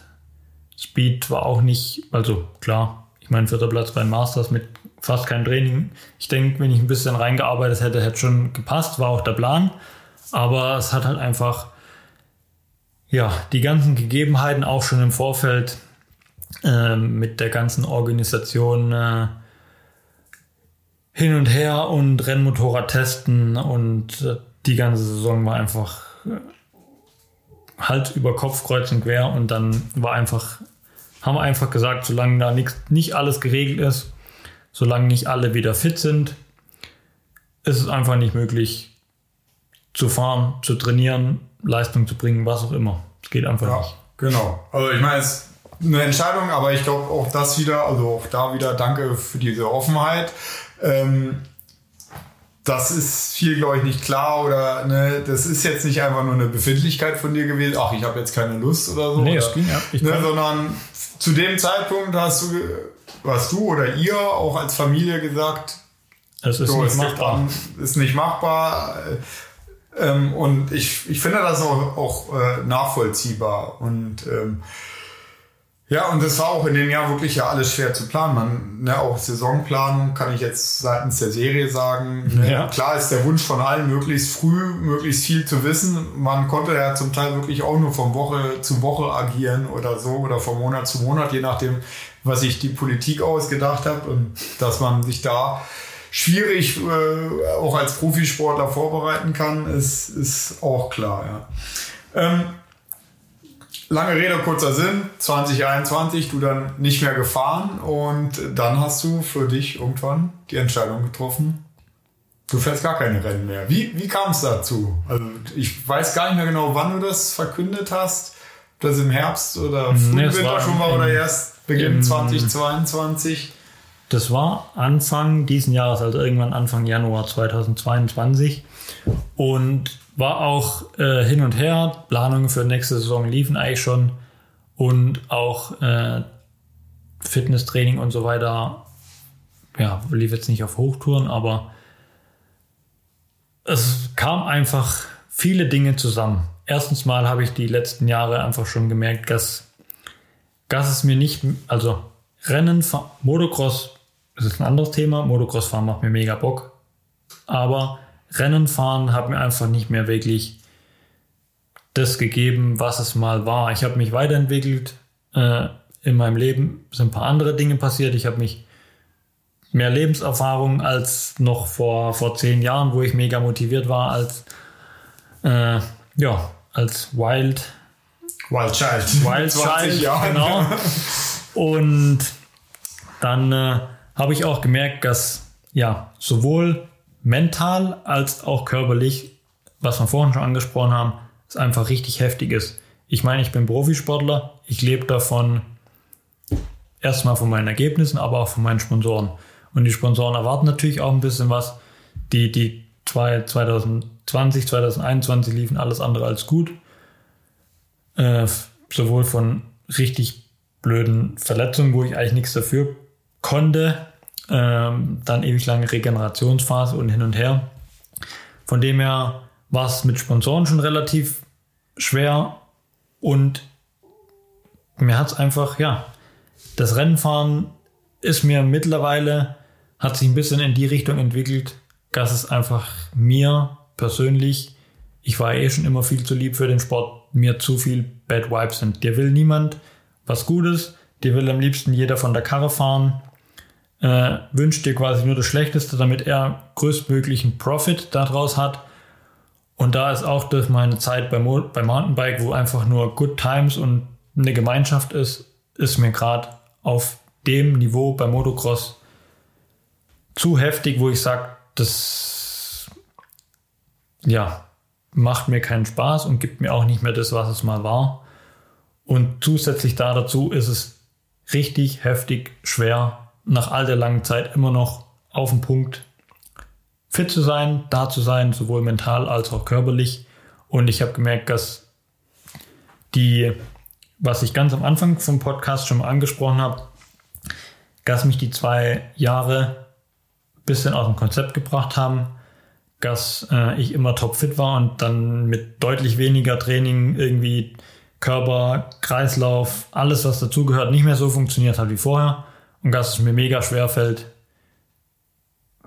zu trainieren, fit zu sein, körperlich auf den Punkt da zu sein und auch mental. Wenn du für eine Sache richtig brennst, dann ist es so all in. Aber mittlerweile, ja, das ist nicht mehr das, also für mich, ich sage jetzt nicht, dass Motocross nicht mehr das ist, was mal war, aber für mich ist es nicht mehr das, was es für mich mal war, was es mir mal gegeben hat an Emotionen, an Input, an ja, Feedback, an Spaß und allem. Und von dem her war dann einfach, da ich auch ja, mental dann gesagt habe, irgendwie ist es schwer, einen Kompromiss zu finden, dann einfach der Entschluss, jetzt die Handbremse zu ziehen, bevor es quasi für mich zu spät ist und ich gar keinen Bock mehr habe, irgendwas mit Motocross zu tun. Ja. Zu haben. Ja, genau. Also für mich auch völlig nachvollziehbar. Du hast es nicht mehr gefühlt. Wenn man motiviert ist, noch Ziele hat, dann ist man ja auch bereit, diese extra Schritte zu gehen, die es bedarf, um auch Meister zu werden. Und ich glaube, du musst keinen Beweis mehr antreten, dass du mehrfacher Champion sein kannst, dass du das alles weißt. Und ich kann das gut nachvollziehen, wenn du es nicht mehr spürst, das Feuer in dir, dass du dann sagst, hey, dann, ne, man sagt ja auch immer, man soll aufhören, wenn es am schönsten ist. Ja gut, das hat Corona vielleicht einen Strich durch die Rechnung gezogen, aber im Prinzip hast du ja jetzt auch nichts verloren in dem Sinne. Und wie du sagst, du stehst inzwischen an einem anderen Punkt im Leben und du machst auf mich einen sehr glücklichen und zufriedenen Eindruck inzwischen. Was macht dich denn so glücklich und zufrieden? Du hast ja nicht mit dem Motocross aufgehört, sondern nur einfach mit dem Profi-Rennen fahren. Ne? Genau, eigentlich habe ich nur mit dem Rennfahren aufgehört. Und also was mich dazu bewegt hat, war, dass für mich die Entwicklung im Motocross im bisschen aus meiner Sicht, ist jetzt meine Sicht, in die falsche Richtung geht. Wir haben vorhin schon angesprochen, immer noch mehr Risiko, die fahren immer noch aggressiver und das fährt ein bisschen auf die neue Generation ab, also auf die jüngere Generation. Die sehen, okay, die fahren da vorne mega aggressiv, was weiß ich, aber die haben halt dafür auch die Skills. Jetzt kommen hier irgendwelche Young Guns von unten, nehmen sich die ganzen Jungs oben als Beispiel, fahren genauso aggressiv, aber keine Technik dahinter, heißt es ist aggressiv und dazu fehlt die Grundlage. Und erstens mal, wenn ich jetzt als, sagen wir mal, ja, Fahrtechnik-Perfektionist mir das Ganze anschaue, dann ist es schon ein bisschen, aus meiner Sicht, ein bisschen fragwürdig und zum Teil muss ich mir die Augen zuhalten. Von dem her habe ich gesagt, okay, meine 20 Jahre bzw. über 10 Jahre Profi-Motocross, was ich mir alles erarbeitet habe, was ich mitgenommen habe, was ich mir antrainiert habe, welche Techniken und die ja annähernd perfekte Fahrtechnik, was ich mittlerweile entwickelt habe, die oder das ganze Gesamtpaket möchte ich eigentlich schon weitergeben, um in der Motocross-Szene nachhaltig ein bisschen was zu verändern, damit es wirklich wieder auf ja, auf Qualitäten ankommt, auf eine saubere Fahrtechnik und nicht einfach nur auf Vollgaskupplungen. Der, wo am lautesten ist, ist der schnellste, weil das ist meistens nicht so.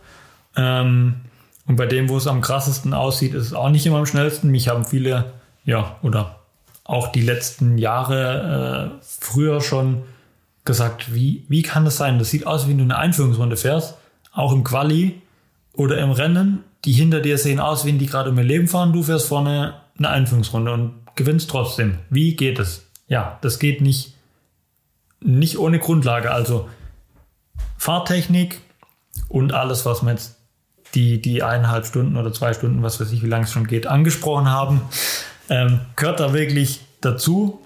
Und das möchte ich an den oder an diejenigen, die wo bereit dafür sind und sagen wollen, sie wollen schnell werden, aber sie wollen quasi auf einer vernünftigen Base aufbauen, denen möchte ich da wirklich weiterhelfen und so nachhaltig im Motocross, ja, erstens mal was verändern, aber auch das Verletzungsrisiko ein bisschen wieder runterschrauben, weil ich habe in meinen 20 Jahren, jetzt die letzten 2 Jahre abgesehen von dem, wo ich nicht wirklich was dafür kann, für meine paar Crashs und Scheißdreck, was ich hatte. Ja. Aber selbstverschuldete Crashs sind wirklich rar bei mir gewesen. Und schnell bin ich trotzdem. Also von dem her habe ich, ja, wie gesagt, da eine gute Grundlage geschaffen. Und die möchte ich einfach weitergeben und möchte da den größtmöglichen Input,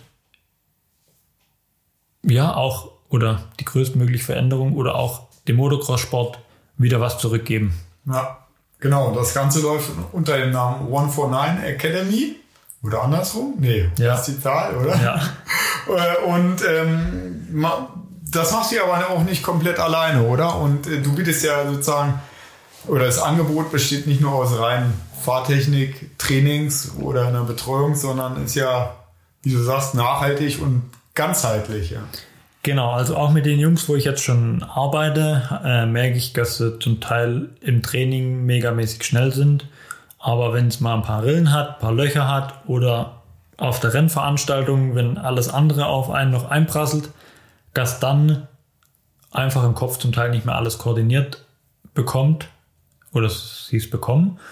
Und von dem her ist da noch einiges zum Aufholen. Aber im Allgemeinen, genau, ist der Plan wirklich, ich würde jetzt nicht sagen, dass ich ein Fitnessexperte bin. Also ich habe jetzt keinen Sportwissenschaft studiert und so weiter von dem. Aber ich habe die letzten Jahre auch meine eigenen Fitness-Trainingspläne, also ich habe mal hier und mit da zusammengearbeitet mit ein paar Fitnesstrainern, aber ich habe auch für mich gemerkt, dass es, wenn da ein wirklicher Plan steht, wo jede Woche das Gleiche ist, dass es mir viel zu langweilig ist. Das wird viel zu eintönig, du hast keinen, oder ich habe da keinen Bock drauf, das ganze Jahr, montags das, Dienstag das, Mittwochs Pause, das, nächste Woche von vorne, sondern habe wirklich mir auch die letzten Jahre schon Gedanken gemacht, was hilft mir körperlich, fitnesstechnisch, habe ganz viele Übungen entwickelt, die wo aber so wie es in meinen Alltag passt, so wie es, wo ich auch Bock drauf habe, wo ich sage, okay, heute habe ich Bock auf das, dann mache ich das und das und das. Das heißt nicht, dass ich quasi nichts mache, aber es ist einfach so ein Kompromiss zwischen viel zu verbissen und zu strikt und trotzdem Spaß und Lockerheit damit reinbringen. Und dass es auch, wie wir vorhin schon angesprochen haben, nichts bringt, wenn man 2 Stunden joggen kann oder 4 Stunden Fahrrad fahren kann, wenn aus der Kurve einen Kick bekommst und über länger fliegst, hast du nichts gewonnen. Da bringt dir nichts, dass du 2 Stunden joggen kannst. Von dem her kommt es da einfach mehr drauf an. Und von dem her versuche ich, es ist auch immer noch nicht perfekt ausgereift, das ganze Konzept. Ich lerne immer noch dazu, auch mit den Jungs, wo ich jetzt trainiere. Sehe ich ja auch, was es ankommt, weil bis jetzt habe ich halt das ganze Konzept immer nur an mir selber aufgebaut und entwickelt. Und von dem her wird da auf jeden Fall die nächste Zeit, die nächsten Monate, die nächsten Jahre noch einiges Neues geben. Wir sind auch gerade dran, das Ganze, um einfach, wie ich gesagt habe, ich will möglichst vielen Leuten helfen und habe auch dieses Jahr gemerkt bei den Lehrgängen, okay, wenn jetzt einer aus Hamburg kommt oder was weiß ich, dann geht es einfach nicht hier irgendwie zu trainieren. Zusätzlich hat er an dem Wochenende, wo ich einen Lehrgang mache, vielleicht keine Zeit. Was weiß ich. Von dem her sind wir wirklich gerade am Aufbauen. Ist auch die letzten Wochen und Monate schon viel Arbeit gewesen, mein ganzes Wissen online zu verpacken. Wir sind gerade dabei, eine App zu programmieren. Und dann gibt es da ein richtig gutes Konzept, wo sich jeder leisten kann und wo aber auch richtig viel sinnvoller Expertise drinsteckt, wo den Leuten quasi Input gibt, wo die Leute zum Nachdenken anregt. Ja. Und genau, erstens mal, was du vorhin angesprochen hast. Die Trainer oder ich erzähle wirklich mal, warum muss ich in der Kurve einen Ellenbogen hochmachen? Warum muss ich bis zur Kurve stehen? Wann ist es am sinnvollsten hinzusetzen? Also quasi die Fahrphysik erklärt, um wirklich nicht nur zu sagen, in der Kurve machst du den Fuß raus, Ellenbogen hoch und dann gibst du mal richtig Gas, dann wird es schneller, sondern ja klar, irgendwie stimmt es schon, aber es fehlt zum Teil jedem ein bisschen einer anderen Stelle, um das umzusetzen und viele, einfach, wenn es keinen Sinn macht, weil du es einfach den Sinn dahinter nicht verstehst, warum soll es so sein, dann ist es auch nicht wirklich die Motivation da, was zu ändern. Ja. Aber wenn du die Physik und alles dahinter wirklich verstehst, hinter einer perfekten Fahrtechnik, dann ist wirklich so, scheiße, das macht Sinn.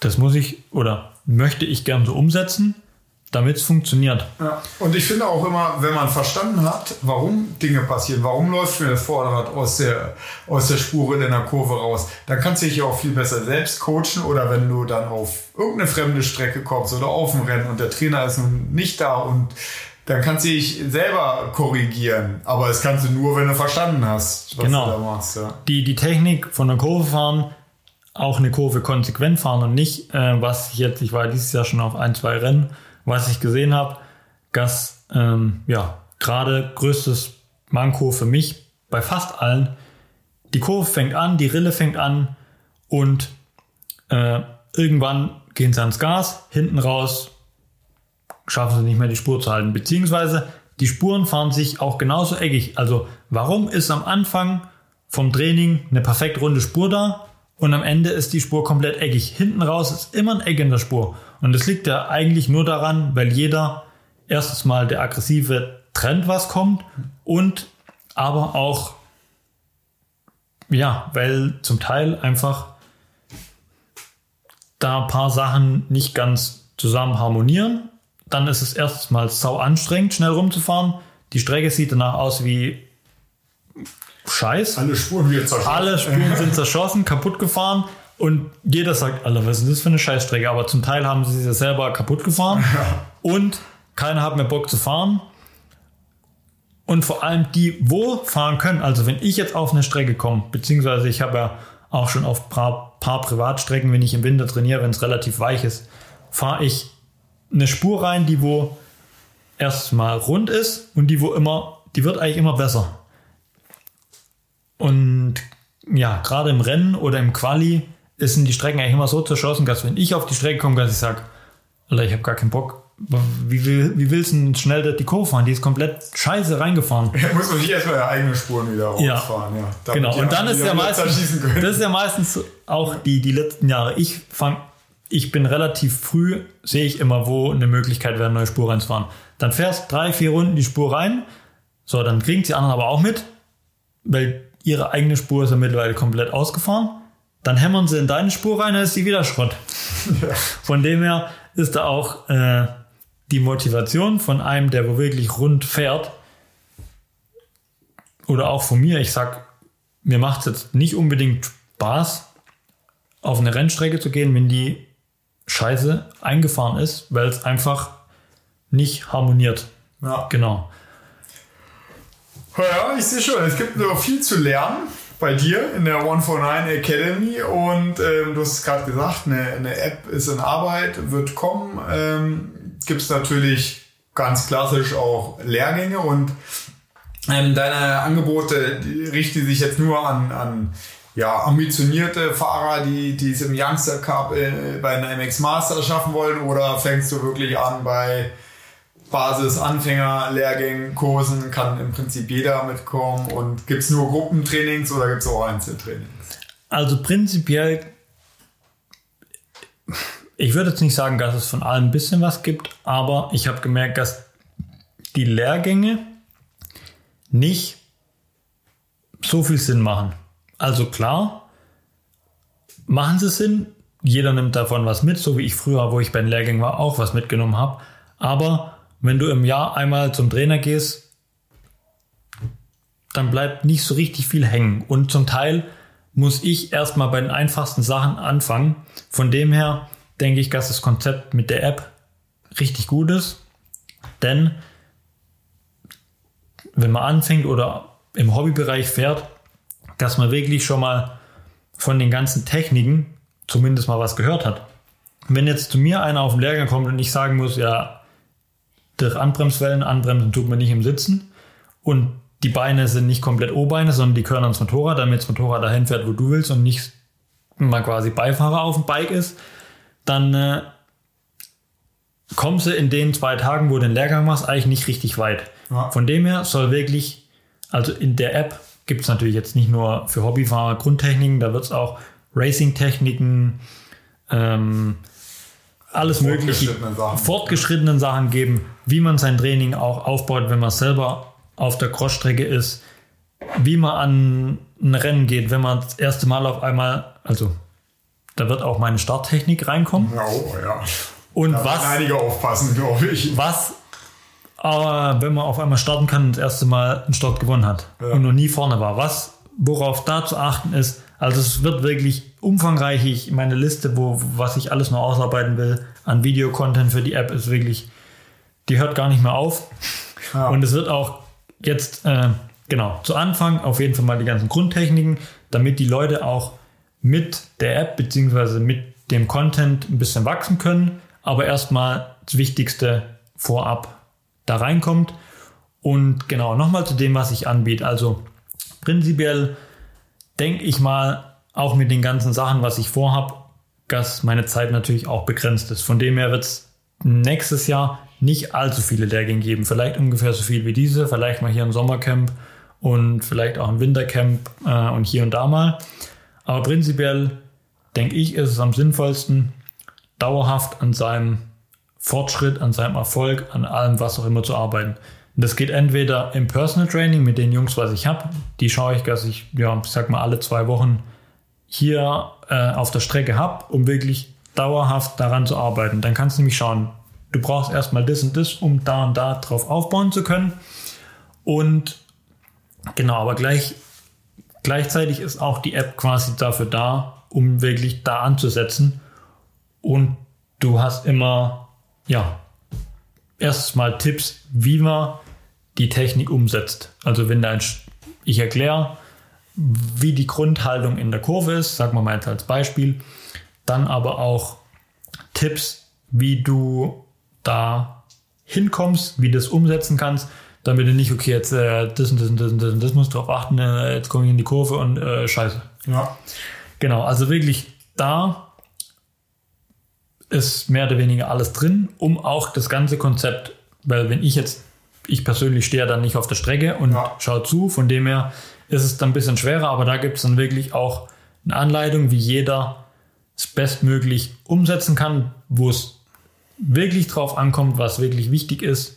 Und dann gibt es zusätzlich, sind wir gerade schauen, ob das programmiertechnisch möglich ist, auch die Möglichkeit quasi, wenn man das Ganze dann trainiert hat, umgesetzt hat, als Kontrolle sein Videomaterial quasi einzuschicken, dass wir nochmal drüber schauen. Ja, perfekt. Also ich meine, ne, es gibt Homeoffice inzwischen und da gibt es jetzt sozusagen Home Coaching. Jeder trainiert bei sich zu Hause und kriegt trotzdem sozusagen das Feedback von dir. Ja, ich finde es ein super spannendes Thema.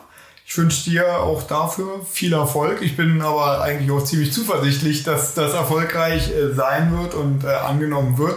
Wird es ja auch schon aktuell und dass du das noch weiter ausbauen wirst. Ich bin da mega gespannt. Ja. Ja, Dennis, jetzt habe ich dich schon, ich habe gesagt, ungefähr 1,5 Stunden Aufnahme, jetzt sind wir glaube ich bei 3 Stunden ungefähr, tut mir leid für diese leichte Verzögerung, aber du hast ja wirklich auch eine riesen Karriere hinter dir. Ja, sowohl mein Leben, meine Storys, was alles passiert ist in den letzten Jahren oder in 10 Jahren Profi-Motocross und auch meine Beweggründe jetzt nicht mehr zu fahren, meine Beweggründe im Motocross was zu ändern, meine zukünftigen Pläne, die sind halt einfach nicht in 20 Minuten erzählt, ja.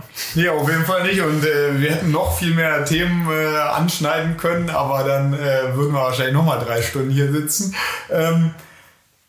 Abschließend, wie möchtest du, dass die Leute dich, zumindest für das, was du bisher geleistet hast, in Erinnerung behalten? Ja, ist schwer zum Sagen, die Frage habe ich mir jetzt auch noch nicht so oft selber gestellt, aber prinzipiell kommt es auch für mich, also auch meine Werte als Mensch sind wirklich erstmal Ehrlichkeit, aber auch wirklich Vertrauen und sag mal die Dinge realistischer sehen und auch wenn einer was auf die Kette bekommt, dann einfach das zu respektieren. Also ich respektiere jeden Konkurrenten, auch wenn die mir auf jeden Fall nichts Gutes wollen. Von dem her, die meisten Fans beziehungsweise die Motocross-Community hatte halt nicht wirklich viele Berührungspunkte von mir mit mir. Gerade früher, dadurch, dass ich auch eher ein bisschen schüchtern war, ganz früher, war ich jetzt nicht unbedingt der beste Gesprächspartner. Auch wenn mal irgendein Fan hergekommen ist, hat sich die letzten Jahre deutlich gebessert. Und von dem her, ich bin ganz normaler Mensch. Ich bin auf dem Boden geblieben, auch mit 5 ADAC-MX Master-Titeln bin ich komplett abgehoben, bin auch nicht arrogant. Was, dadurch, dass ich eigentlich nie wirklich greifbar war, die letzten Jahre, sowohl bei den Rennen als auch auf Social Media, ich habe nie wirklich großartig viel privat oder was weiß ich, ich will jetzt nicht sagen, dass auf Social Media viel Scheißdreck gepostet wird, aber so ein bisschen Nonsens habe ich halt nie von mir wirklich preisgegeben, weil ich wirklich sage, Ich will nur das zeigen, was Sinn macht, wohin da ich auch stehe. Auch meine Sponsoren, die ich vertreten habe, ist nicht so, ja, der hat 5 Euro mehr gegeben als der, sondern ich stehe wirklich hinter den Leuten, die wir mich supportet haben oder hinter deren Produkten, stehe ich wirklich dahinter. Deswegen ist die Kooperation jetzt auch, ja, ich sag mal, seit zum Teil vorher, aber zum Teil seit 2018, wo ich dann wirklich mein eigenes Ding gemacht habe. Seitdem ist es durchgehend fast die gleichen Leute, wo auch eine Zusammenarbeit, wo viele immer, ist schon wieder ein bisschen abgeschweift, aber auch viele junge Racer ist immer so, ja, ich würde gern den Sponsor haben und den Sponsor haben und den Sponsor haben, aber man muss sich auch mal überlegen, was ist eine Kooperation, was ist eine Zusammenarbeit. Es braucht wirklich beide Seiten, brauchen davon einen Nutzen. Also von dem her bringt es nichts, wenn dich jemand supportet und du nichts zurückgeben kannst, weil dann wird es meistens, wie man öfters mal sieht, dieses Jahr habe ich den Sponsor, das Jahr den Sponsor, das Jahr den Sponsor. Irgendwann hat keiner mehr Bock, mit mir zusammenzuarbeiten. Irgendwann ist die Liste durch. Ja.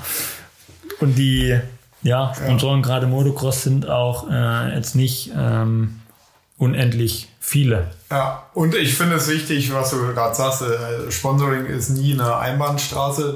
Wenn es eine Einbahnstraße ist, ist es eher Mäzentum oder Gönnertum, aber es ist auch wichtig, ne, auch selbst wenn das Produkt vielleicht nicht immer zu Zeitpunkt A das Beste ist, man hat dann die Chance zusammen mit dem Sponsor, indem man Feedback gibt, die Produkte oft auch weiterzuentwickeln. Und ich weiß, dass da viel möglich ist. Ne? Also auch man hat als deutscher Fahrer Möglichkeiten, zu den Reifen Feedback zu geben bei verschiedenen Firmen. Ne? Und nicht nur die hier aus Deutschland kommen oder so. Und gleich bei Klamotten. Und da denke ich schon, dass die junge Generation vielleicht zu schnell dabei ist, zu sagen, keine Ahnung, die Hose finde ich doof, weil die ist mir jetzt einmal gerutscht. Ja, kann man doch Feedback geben, weil das Feedback kommt ja auch selten bei den Herstellern an und sagen, hier, mir rutscht die Hose immer oder keine Ahnung, oder der Handschuh kneift am kleinen Finger oder wie auch immer. Ja, also Dennis, ich glaube, ne, die Leute werden dich hoffentlich jetzt ein bisschen vielschichtiger wahrnehmen nach diesem Podcast. Vielen lieben Dank für die Zeit, die du dir genommen hast. Also ich sag mal, 3 Stunden Podcast, man kann nicht sagen, du seist ein schlechter Gesprächspartner. Ist ja nicht so, dass ich durchgeredet habe alleine und Monolog gehalten habe. Also insofern vielen Dank. Vielen Dank auch für die großartige Karriere, die du der Szene schon gegeben hast, und vielen Dank für alles, was da in Zukunft noch kommen wird und dass du dich nicht einfach dem Sport entziehst, sondern sehr motiviert bist, viel in den Sport jetzt Positives zurückzugeben und weiterzugeben. Ja, vielen Dank. Nee, das ist auf jeden Fall, es war wirklich lange die Überlegung.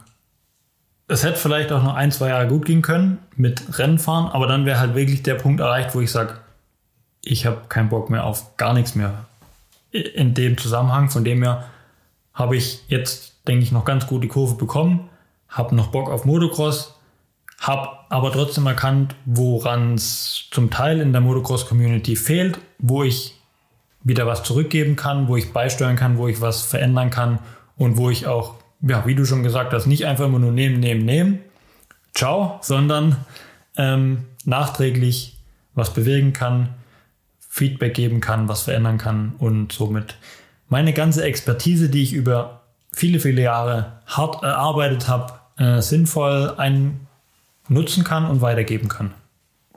Wunderbar. Ich finde, das waren tolle Schlussworte. Vielen Dank nochmal für die Zeit, die du dir genommen hast. Wenn es euch gefallen hat, dann lasst doch ein Like da, empfehlt den Podcast weiter. Ich versuche regelmäßiger zu werden mit den Episoden, aber lieber ein bisschen länger warten und dann so ein tolles Gespräch am Ende rauskommen, als jede Woche Nonsens zu liefern. Und leitet das so weiter, teilt, bewertet es mit 5 Sternen natürlich nur, ansonsten lasst es einfach. Ne? Grüße an die Modoflakes, die das ja sonst immer mitgeben. Und bis zum nächsten Mal. Das war Modovated, der Podcast. Vielen Dank, Dennis. Macht's gut. Vielen Dank fürs Zuhören bis zum Schluss hoffentlich. Ciao.